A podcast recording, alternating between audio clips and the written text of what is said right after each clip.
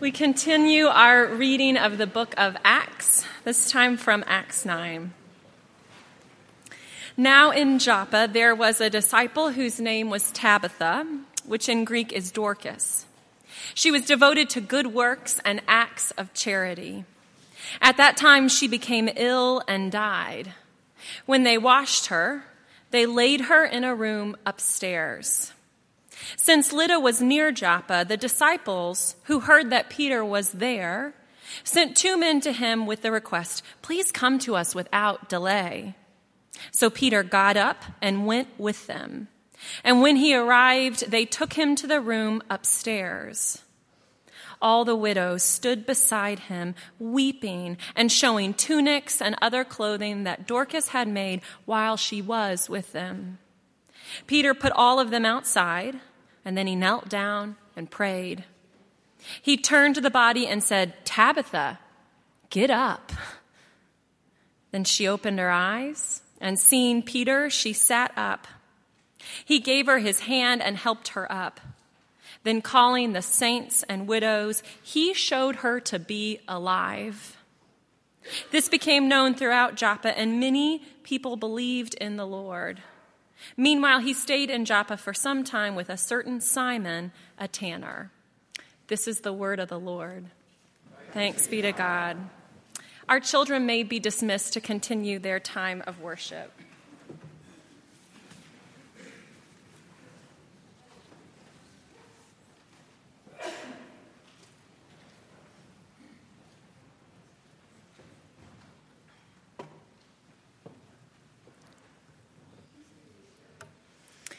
So recently, I um, embarked on the difficult but necessary journey of cleaning out our basement.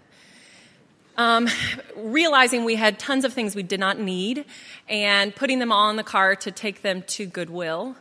And they took everything except for one thing, and that was my old TV. It seems that to dispose of electronic items, you have to take it somewhere specific to give it away. And so naturally, the TV is just rolling around in the back of my car right now until I find time to do so. And it leads to a lot of curiosity from the boys every time it goes thud as I make a big turn. And one time when they were especially curious what was in the back of the car, I just sort of told them what was true. I said, Well, the TV's old and we're just throwing it out. We get rid of things that get outdated and we replace them with new things. And the moment it came out of my mouth, I realized how sad it sounded and how I wanted to put some clarification to it, especially since James recently announced he wanted all new toys. And yet, how true of a statement in our culture. The trajectory is always forward, and we always get rid of things that are now past. People are working on flying cars and cures for cancer, and it seems clear that our greatest advancement of human achievement is ahead of us still. All the while, we, the church, we continue to read ancient texts that suggests that actually our greatest advancements of human achievement as disciples seem to be behind us. I mean, is there anything less reachable of a standard than the book of Acts with the disciples and their miraculous acts of faith? This gospel sequel that is the book of Acts highlights the best of the best super disciples who live outside of the limits that we modern disciples seem to be bound by, like institutional identity and retirement accounts and insurance costs. They have boldness of action and clarity of purpose and endurance against obstacles. And here in this passage, the seemingly magical ability to craft the happily ever after for people who really deserve it. Here in our story, we read of a woman who's devoted to the service of the vulnerable but has died and lies dead in the community while the community just falls to pieces. She must have been a pillar in the widow community. She must have drawn people together, brought out their best, and provided relief and encouragement.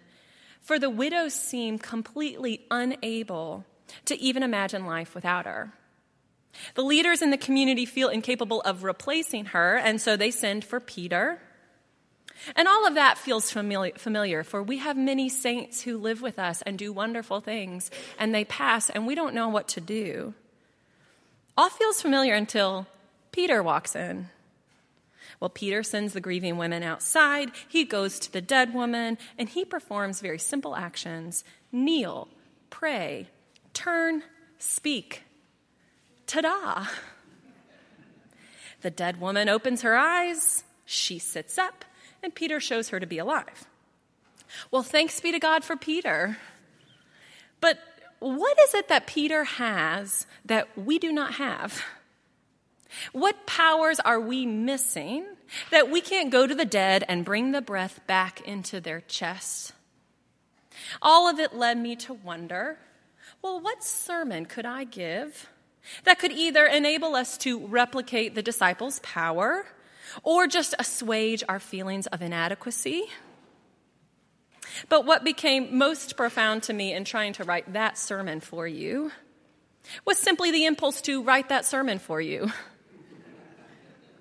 Why is it that our first instinct is to make all scripture prescriptive? Looking for hidden instructions in there, seeking to turn biblical miracle into a reproducible church ministry that you could participate in. If it's not prescriptive, if it's not easily helpful in the living of our lives, well, how do we still honor it as the Word of God if we feel like it just doesn't apply to us? And what do we do as the church with the pressure to remain relevant when it's difficult with stories like these? So, drawing upon historian Jeremy Rifkin's economic analysis and Andrew Root's church analysis, how might the place we stand in history affect the way that we understand Scripture like this and the community that's formed around Scripture? So, hold on as we tread into a broad scope of human history in a sermon for a moment. Humanity's story begins with hunting and gathering. As the primary energy regime, as tribes roamed the earth to look for what they needed to survive, and tribes depended on oral communication to provide connection and legacy through primal cosmic narratives. And ministry was telling the story so that the family lineage was united in purpose. And once agriculture becomes the new energy regime, will tribes settle and produce what they can, and now they depend on trade, made possible through the creation of common language. And with trade comes the sharing of stories, which leads to the creation of sacred text.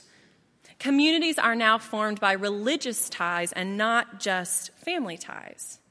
So ministry becomes managing the sacred text and training priests who help form and pass on civilization.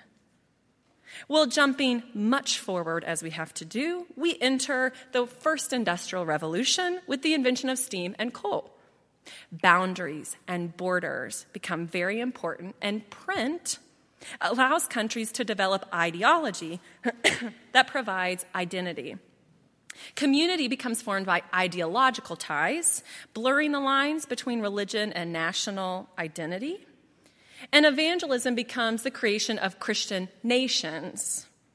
Ministers become moral and upstanding citizens who help either support or reshape the guidelines of moral citizenship. And then jumping further to the second industrial revolution brought with it electricity and oil. A technology would not just dramatically change the commerce and the country, but actually now just the family home where you live. Radio and TV provides not just content to you, but actually choice of content.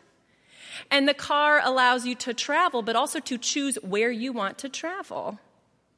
Technology gives birth to the individual, And the community is no longer primarily formed by one's family or one's religion or one's country. It's just formed by your choice to participate in it. Well, churches, we have to attract people to drive across town to come to us rather than walk down the street. So we ministers become entertainers who are able to sell you self improvement within our scripture.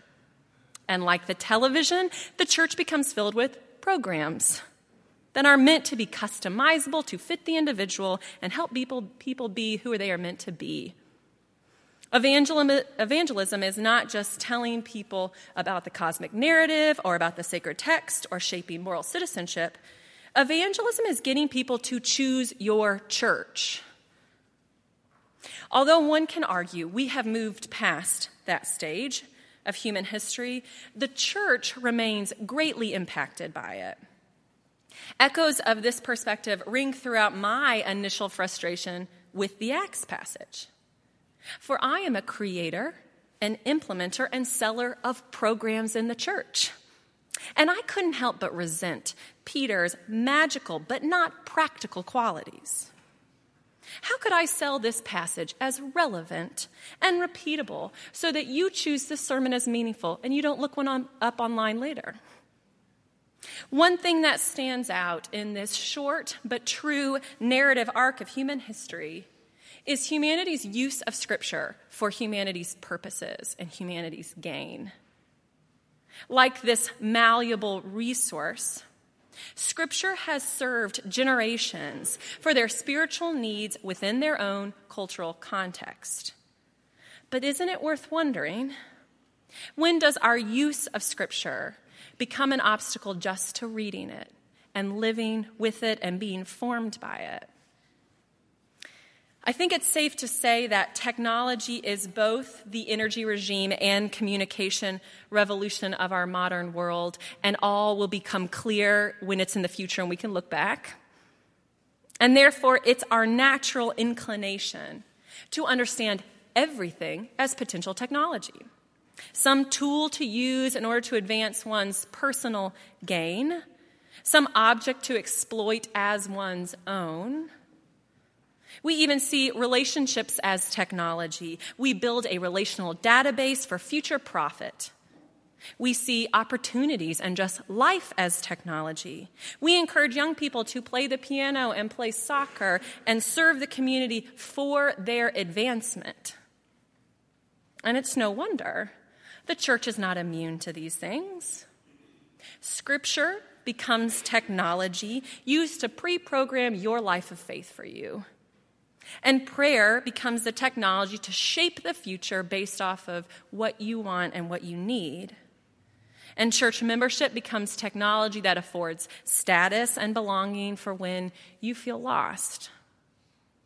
Implicitly or explicitly, consciously or subconsciously, we are always asking ourselves, how does this drive me forward?